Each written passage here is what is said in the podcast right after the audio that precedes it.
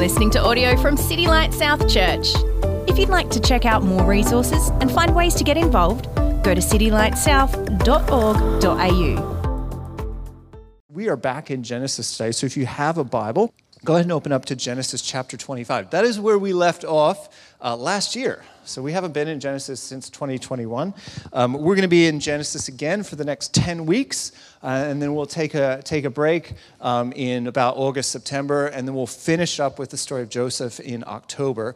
Um, but I'm excited to preach through the rest of the book to get through what is the foundation of not only the first book of the Bible, but just the foundation of so much that we um, take for granted as truth um, in the New Testament helps us understand the gospel and the story of redemption. So if you have your Bible, open up to chapter 25. I'm going to start in verse 12.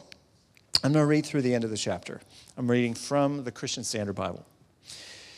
These are the family records of Abraham's son Ishmael, whom Hagar the Egyptian, Sarah's slave, bore to Abraham. These are the names of Ishmael's sons. Their names, according to the family records, are Nebaioth, Ishmael's firstborn, then Kedar, Ab- Adbeel, uh, Mibsam, Mishma, Duma, Massa, Hadad, Tema, Jeter, uh, Naphish, and Kedema. These are Ishmael's sons, and these are their names by their settlements and encampments, 12 leaders of their clans. This is the length of Ishmael's life, 137 years. He took his last breath and died and was gathered to his people. And they settled from Havilah to Shur, which is opposite Egypt as you go toward Asshur. He stayed near all his relatives. These are the family records of Isaac, son of Abraham. Abraham fathered Isaac. Isaac was 40 years old when he took his wife Rebekah, daughter of Bethuel, for the Aramean from Paddan Aram, and sister of Laban the Aramean. Isaac prayed to the Lord on behalf of his wife because she was childless. The Lord was receptive to his prayer, and his wife Rebekah conceived. But the children inside her struggled with each other, and she said, Why is this happening to me? So she went to inquire of the Lord, and the Lord said to her, Two nations are in your womb, two peoples will come from you and be separated. One people will be stronger than the other, and the older will serve the younger. When her time came to give birth, there were indeed twins in her womb. The first one came out red looking, covered with hair like a fur coat, and they named him Esau. After this, his brother came out, grasping Esau's heel with his hand. So he was named Jacob. Isaac was 60 years old when they were born. When the boys grew up, Esau became an expert hunter, an outdoorsman, but Jacob was a quiet man who stayed at home. Isaac loved Esau because he had a taste for wild game, but Rebekah loved Jacob. Once, when Jacob was cooking a stew, Esau came in from the field, exhausted. He said to Jacob, Let me eat some of that red stuff because I'm exhausted. That's why he was also named Edom. And Jacob replied, First, sell me your birthright. Look, said Esau, I'm about to die. So what good is a birthright to me? Jacob said, Swear to me first. So he swore to Jacob and sold his birthright to him. Then Jacob gave bread and lentil stew to Esau. He ate, drank, got up, and went away. So Esau despised his birthright. I'm going to pray, and then we'll jump into this story for this morning. Lord, thank you for this morning. Thank you for waking us up out of bed and giving us your new mercies today. Lord, thank you for your word that doesn't change, that doesn't fail, and I pray that you would help us to understand what your word has to say to us this morning. Help me to speak clearly and help us to listen um, to what your spirit is saying. Lord, we want to be changed. We want to be like Jesus. We want to love you with our whole hearts. So help us. And we pray this in Jesus' name. Amen. All right. Now, we're calling these 10 weeks in Genesis back to the beginning. Um, not the very, very beginning, because we did Genesis 1 to 25 last year. Um, and if you missed it, you can always rewind and have a listen to the podcast, to any of those. Um, today, we're starting back in chapter 25, um, and we're starting with, uh, in verse 12, with the line of a guy called Ishmael. Now, if you remember who Ishmael is, um, he was the firstborn son of Abraham. He wasn't born to Abraham's wife Sarah, but he was born to his servant a woman called Hagar, who was Egyptian, and we see that again.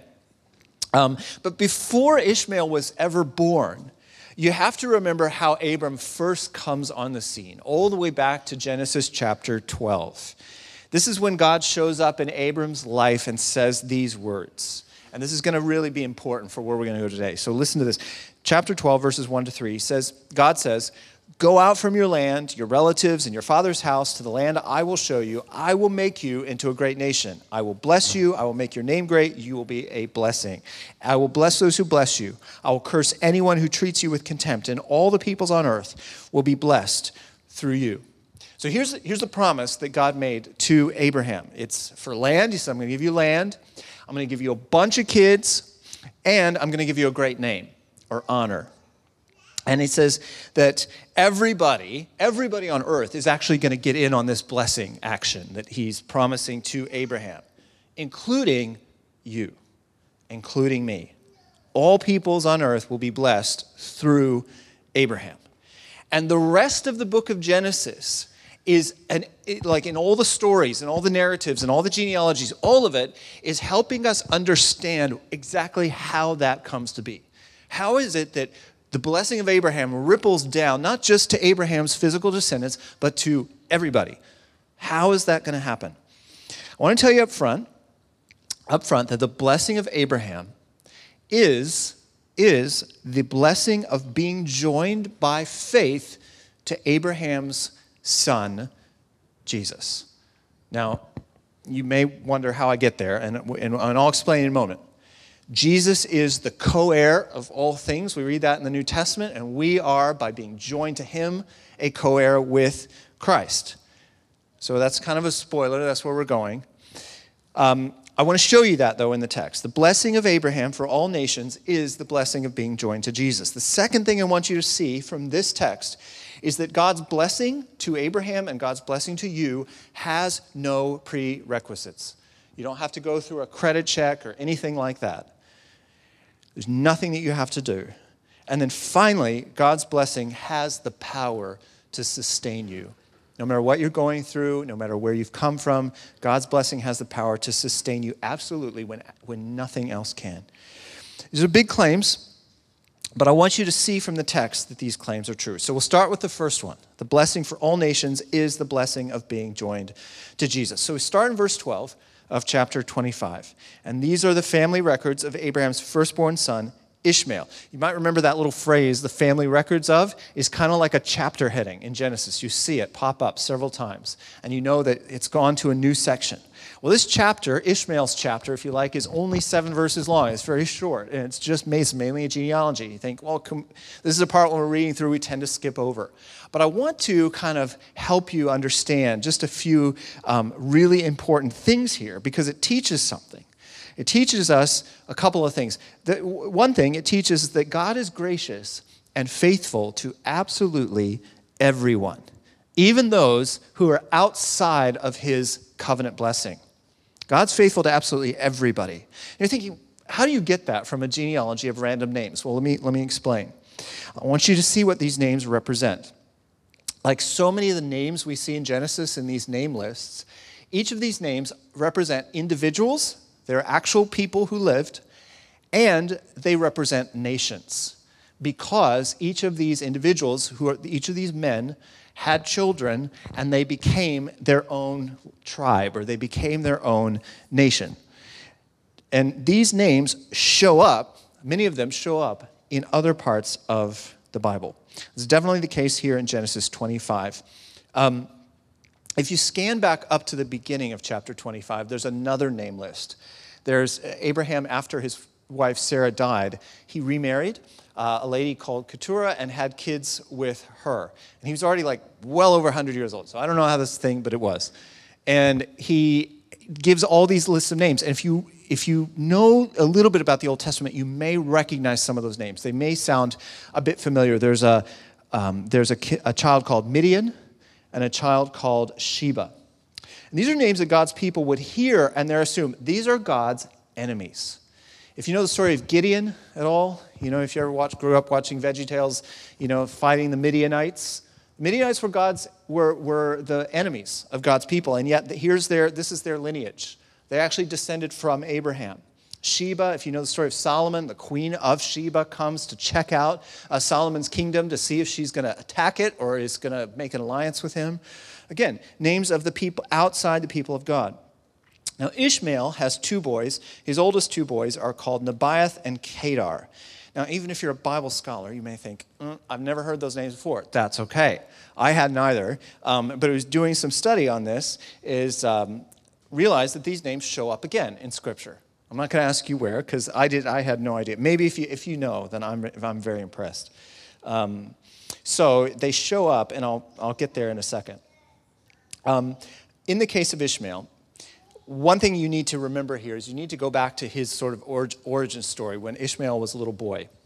Uh, he was born and he started to grow up, and at that point, Sarah, Abraham's wife at the time, started getting very upset. She started getting very jealous of the fact that she could not have kids, and Abraham, her husband, had just had a, a boy, a son, by the, the servant, uh, Hagar. And so she eventually she gets angry and she she starts being very abusive uh, to Hagar, and eventually they run away. She takes him and runs away, and they're out in the desert, and they, they're going to run out of water, and she said, "We're just going to we're just going to die." And God's angel shows up to her and makes a promise to Hagar, an Egyptian. Okay, he says this. The angel says, I will greatly multiply your offspring, and they will be too many to count. Now, what does that sound like? That sounds like the same promise that was made to Abraham, he's now making to this outsider, an Egyptian, the same people that will eventually enslave God's people, God's enemies. And he's extending his grace, his blessing to them as well. Because God is gracious and faithful. That's who he is.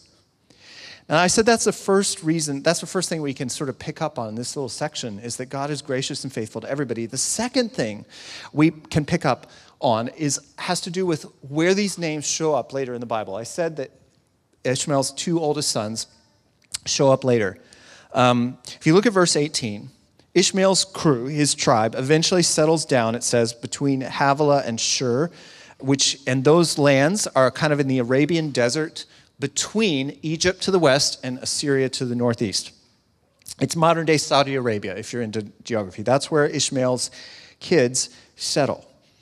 Ishmael's sons and daughters go on to become what we call today um, the Bedouins and Arabs.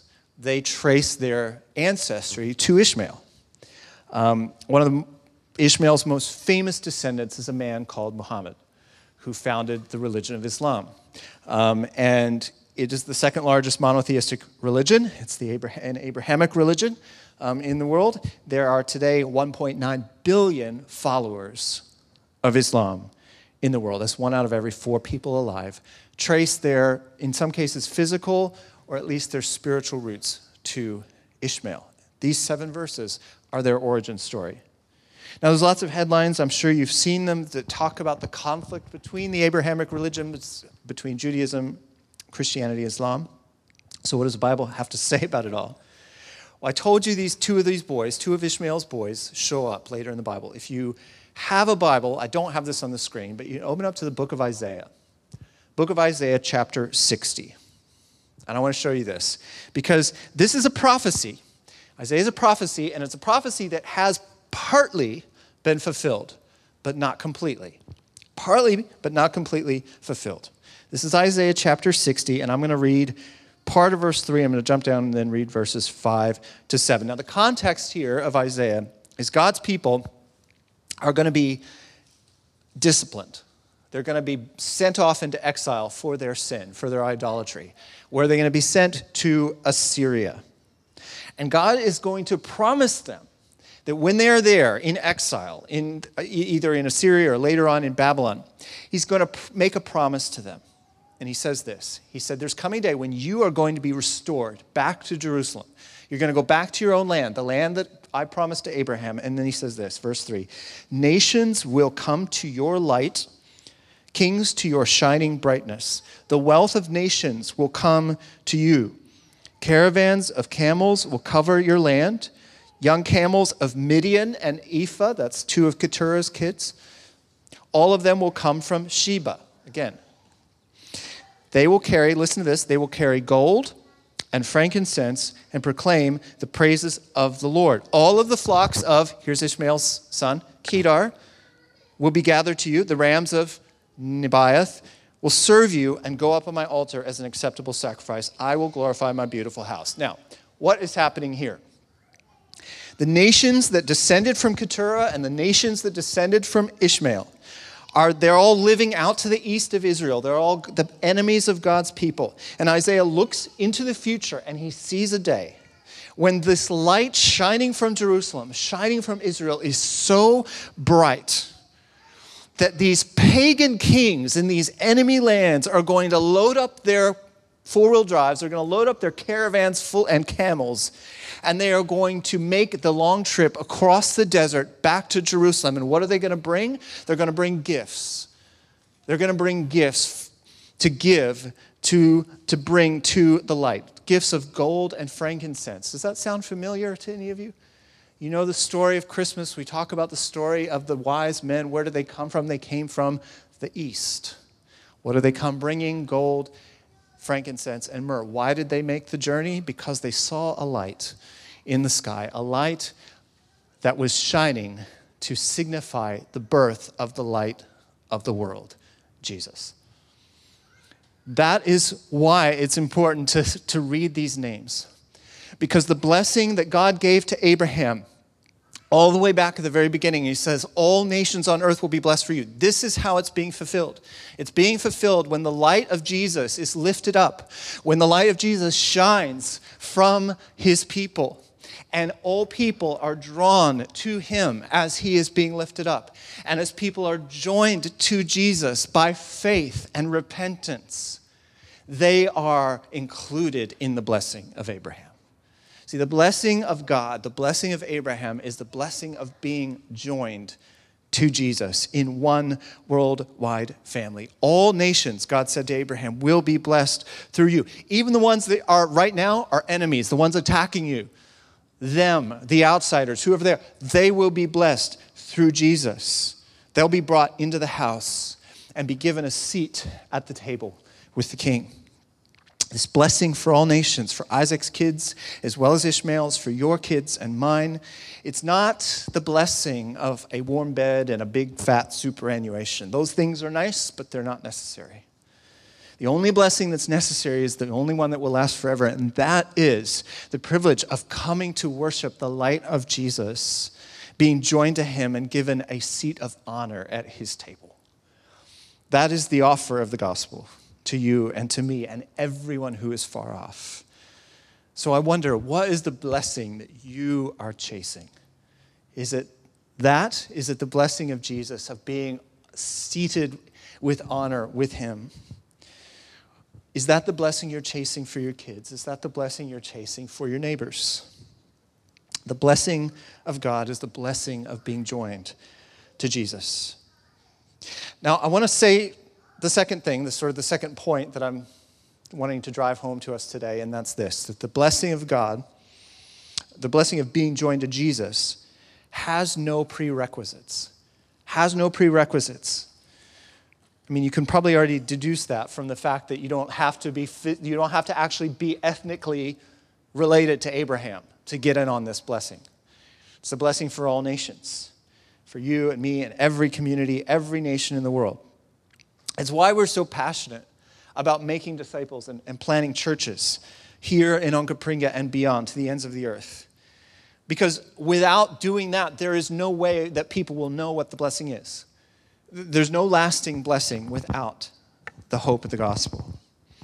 It's absolutely essential for peace with God, it's essential for hope and a future. And there's absolutely nothing that you have to do to prove that you're worthy of it. Nothing. Um, some of you might know, well, no, probably most of you know, that I am not a citizen of Australia. Not a citizen, uh, which means I don't have to vote. Don't be too, too jealous of that. Um, it also means, though, that if I was to be convicted of a serious crime, uh, I could be deported. Um, in order to become a citizen of Australia, I would have to prove, among other things, that I have not committed crimes here or in any other country, which is actually harder than you might think, um, especially when you spend seven years in a country as a missionary that doesn't like missionaries. Anyway, I, when it comes to being a citizen of heaven, however, um, I don't have to prove a thing, and neither do you. There's no litmus test. Because if you did, if I did, we'd never make it, right? That is the most important point of verses 19 to 26. And so I want, I want to unpack this here. So we see here Isaac, Abraham's son, he was 40 when he got married, when, he, when Rebecca walked down the aisle. And like with his parents, uh, they find themselves in a season of infertility, of barrenness. But unlike his parents, they don't try to instantly scheme and plot. Uh, they don't involve a surrogate. They instead they pray uh, to the Lord. And it says the Lord answers their prayers. Now, you need to be a careful reader and jump all the way to verse 26 because you might miss this. It sounds like a little bit how it's written that they got married and then the next day they prayed and then the next day she was pregnant. But if you go down to verse 26 and see when it was, how old Isaac was when the boys were born, he was 60. So from the time they got married and couldn't have kids to when they actually did have kids, 20 years. 20 long years. And that's not even the main point here, but you know, remember Abraham and Sarah, they waited for 25. These guys 20. It's almost like instant gratification isn't supposed to be a thing, and we'll we'll come back to that in a moment with Esau. Just because God answered their prayer does not mean then that everything's going to be easy for them from then on. Rebecca's pregnancy was very tough. Um, and she did the same thing that her, she, that her husband did when she was finding difficulty. She prays. And God, the, you know, the ultrasound tech comes and answers. He says, You got twins. You got twin boys. And each one of those boys is going to father a nation. But only one of them will get the blessing of Abraham. The firstborn, called Esau, comes out covered, it says, with red hair. It's like a fur coat. He's wearing a little baby Chewbacca suit. Um, the secondborn, Jacob, comes out grabbing his brother's heel, it says. And uh, he gets the name Jacob, which means heel grabber. That's what his name meant. That's, they used to name kids like, didn't really pick out the name, you know, months before baby was born. It was like, you know, when the baby comes out, you know, however they were feeling at the time, that's the name they got. Um, the most important words in this section are in verse 23. One of the two nations, Jacob and Esau, it says, God tells mom, one of them will be stronger than the other.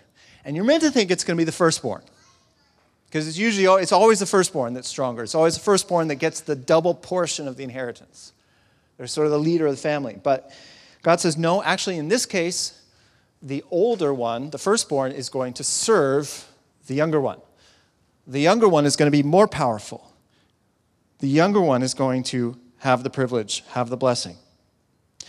So, why is God so confident that Jacob's descendants will end up being stronger than Esau? How does God know this? Well, the simple answer is God decided that this was going to be the case. This was God's decision.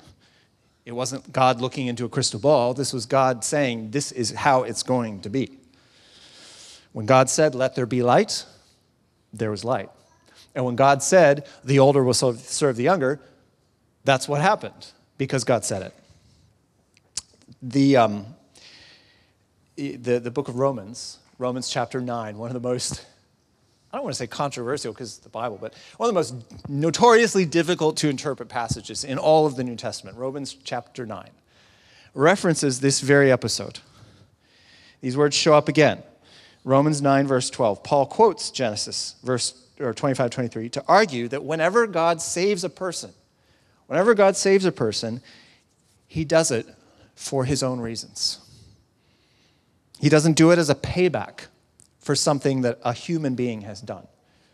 Oh, you were really nice. You were, you were a good kid, you know, so therefore I'm going to save you. He doesn't do it because he looks in, again into a crystal ball and says, Oh, you're going to be a real faithful, uh, uh, loyal, uh, humble servant when you're an adult, so I'm going to, I'll just preemptively save you. No, he just does it because he does it. God chooses Jacob over Esau to receive the blessing. So maybe it's better than trying to sort of unpack why and to try to peer into the mind of God and figure out why. Maybe it's better to step back and ask ourselves, well, why did he, why did he choose us to be included in his family? Why did he choose us to be born in a place where we knew and, and heard the gospel either from our parents or a pastor or from a church. Why? Because you could have been born somewhere else. You could have been born to a different family, and yet here you are, sitting in a, in a Christian church. You know the gospel. And, and at some point, it, it dawns on all of us that nobody deserves this. There, there's nothing you did in a previous life that God said, okay, I'm going to reward you by giving you Christian parents. We don't, we don't really know, here, but here we are. It's, it's God's grace to us. When God wants to bless a person, when God chooses to bless a person, it, it's not based on anything that that person has done or not done. And, and, and also, on the flip side, there's nothing that you or I can do to get in the way, to stop it. You're going to see this with Jacob. We're going to talk about him for the next few weeks, and you're going to see he is not a nice guy. There's nothing you're going to look at Jacob and go, man, yeah, he really deserved the blessing. He absolutely does not. He's a schemer, a plotter, dishonest. He's not a person that you would hire if you checked his references. And yet, here, God says, I'm going to bless you. Why, why is it, if you think about it for a minute, when you look at the life of Jesus, Jesus always seems to be hanging out with people who are a little bit dodgy. Um, in, in, one sense, we like to, you know, we, we look at those people as a, as a foil or a contrast to the stuck up Pharisees. You know, well, he hangs out with the average guys, the people that are like the salt of the earth, not the people that thought that they were so good. And in one sense, that's true. But, but you also have to remember that he hangs out with the people that he hangs out with to make a point to them and to us that you don't have to qualify, you don't have to pre qualify for Jesus to come to you and call you into his family. He comes to who he comes to. You know, you and I, we woke up this morning, we could have been anywhere, but instead, here you are listening to the gospel of grace with other men and women who know how much they need grace. There's plenty, there's a pretty good chance that even if, if you're listening to this right now, that even if you think that you're still running from Him, even if, you, even if you don't know you are running from Him, but you actually are, there's a good chance that He is going to catch up to you because He loves you. And, and, that, and that's what grace is.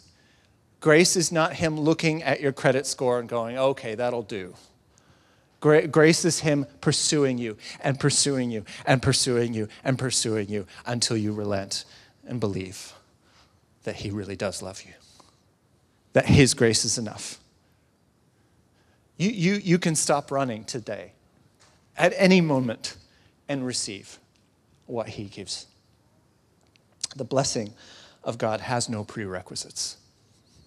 Last thing I want, I want to say about the blessing is the blessing of being joined to Jesus, the blessing of God, has the power to sustain you no matter what. That blessing is um, it's, it's God's business of joining people who need Him to Him.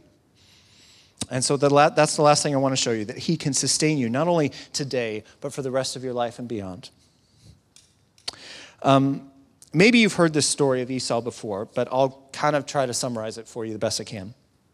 Esau, it says, was the man of the outdoors.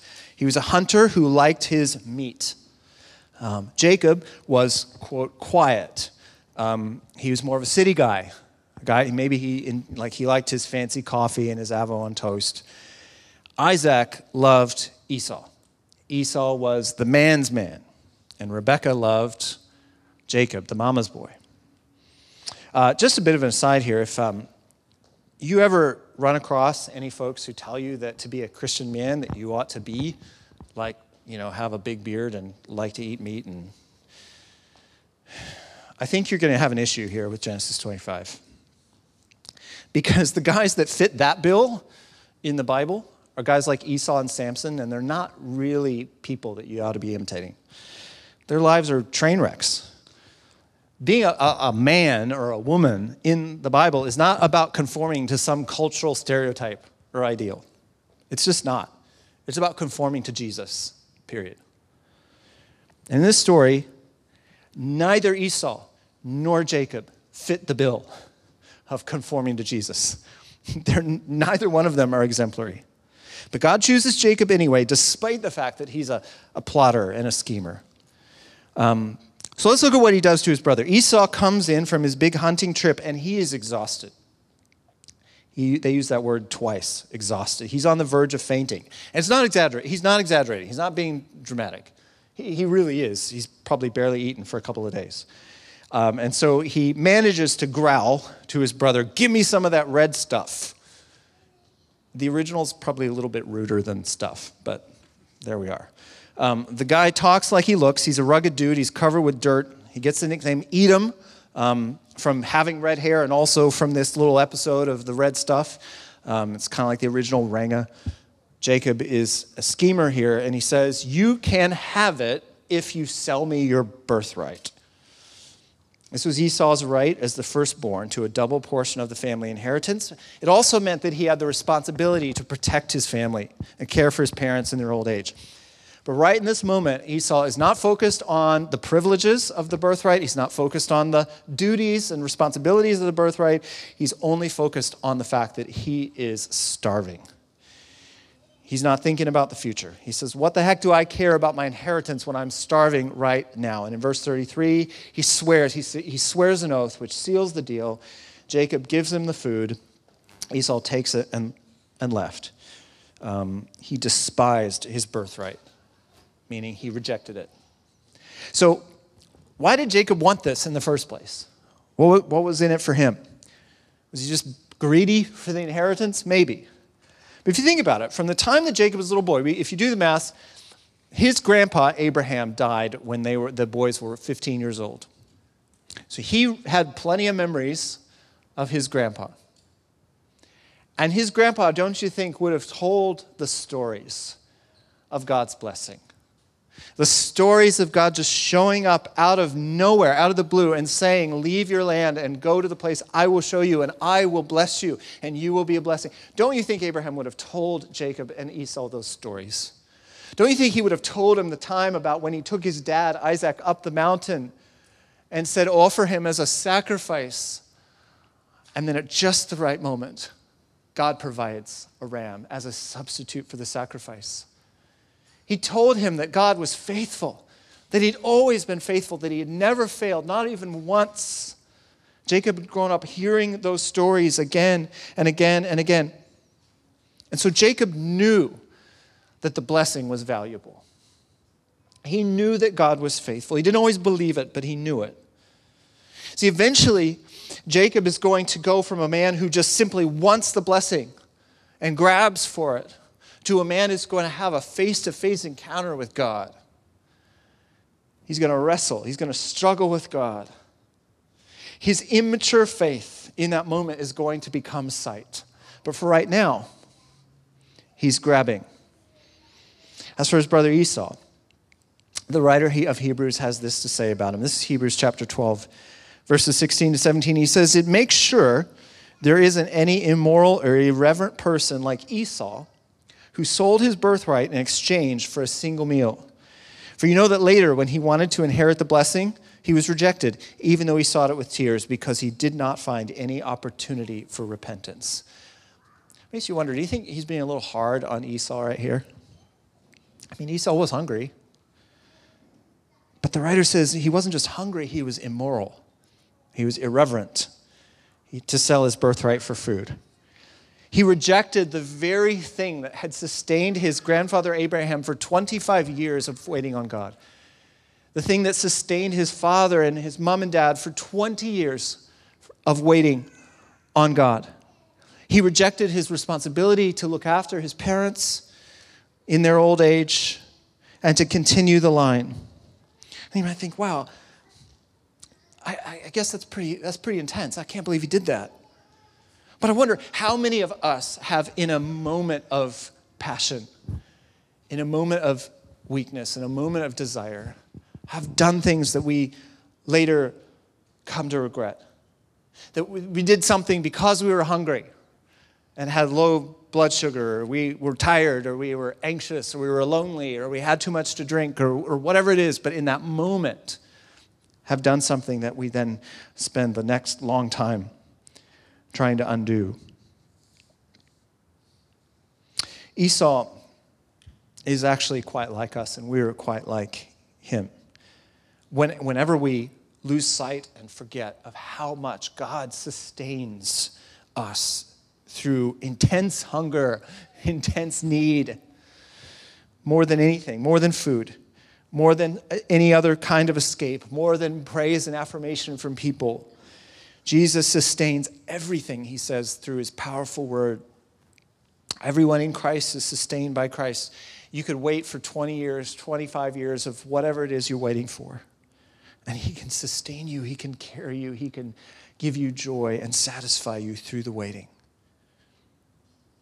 The blessing of being joined to Jesus is a blessing that will sustain you until the day you see Him. So, the blessing of God is the blessing of being joined to Jesus. Abraham, Isaac, Jacob, they didn't know Jesus' name, but they learned through failures, through waiting, through day after day of God's faithfulness that the inheritance was coming. Jesus was and is their inheritance, and he is ours. He's yours and mine for anyone who believes in him. It's your birthright, the birthright of every Christian, is to share in the inheritance of the Son of God. Listen to Paul in Romans 8. He says this He says, The Spirit Himself testifies together with our spirit that we are what? We are God's children. And if children, also heirs, heirs of God, and co heirs with Christ, if, if we indeed suffer with Him, so that we may be glorified with Him. See, that's what Esau didn't want to do. He didn't want to suffer in that moment.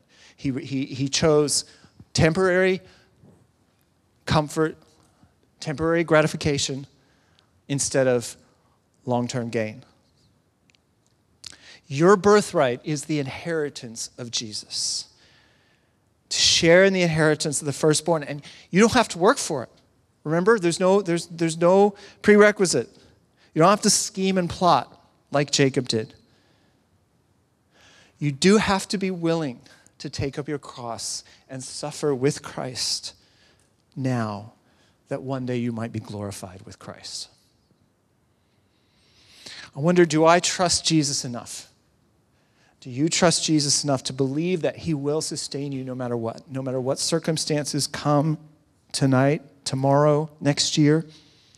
To trust Him like Abraham and Isaac did, like Jacob will learn to trust? See, they didn't start out that way. It's okay if you're struggling to trust now because none of these men started out with a perfect record. That's not why God chose them. They learned to crave the blessing of being in God's presence by being in his family. And that was God's doing. So you can learn to crave the things of God too. That's why we, that's why we gather together as family, to learn this together to learn that we are God's children. What does that mean? Well, we have to tell each other. We have to remind each other every day that we are heirs of God. We are co heirs with Christ. We are joined to Christ by faith forever.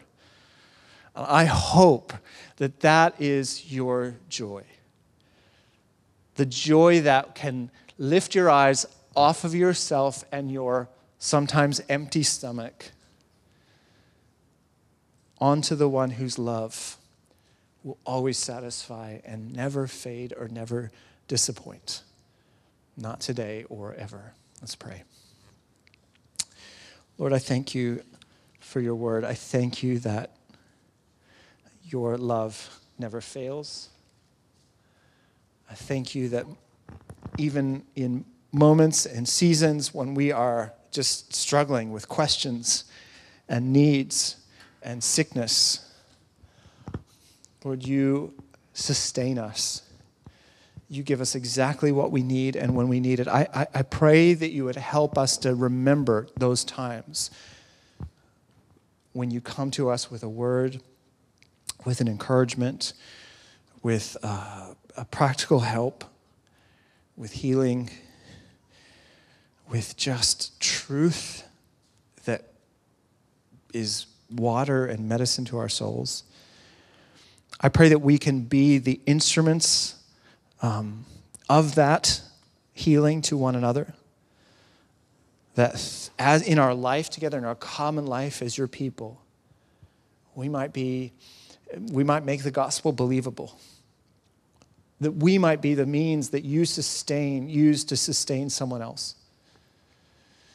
God, we thank you for the table that we're coming to this morning. We ask that these elements, again, would remind us of what you did to bring us into your family, what you are doing to keep us in your family, to sustain us. Lord, as we, as we take these elements, again, remind us who we are, that we are co heirs with Christ. And we thank you. And we thank you for your blessing. And we pray this in Jesus' name. Amen. Thank you for joining us for another message from City Light South Church. You can find out more about our church and connect with us at citylightsouth.org.au.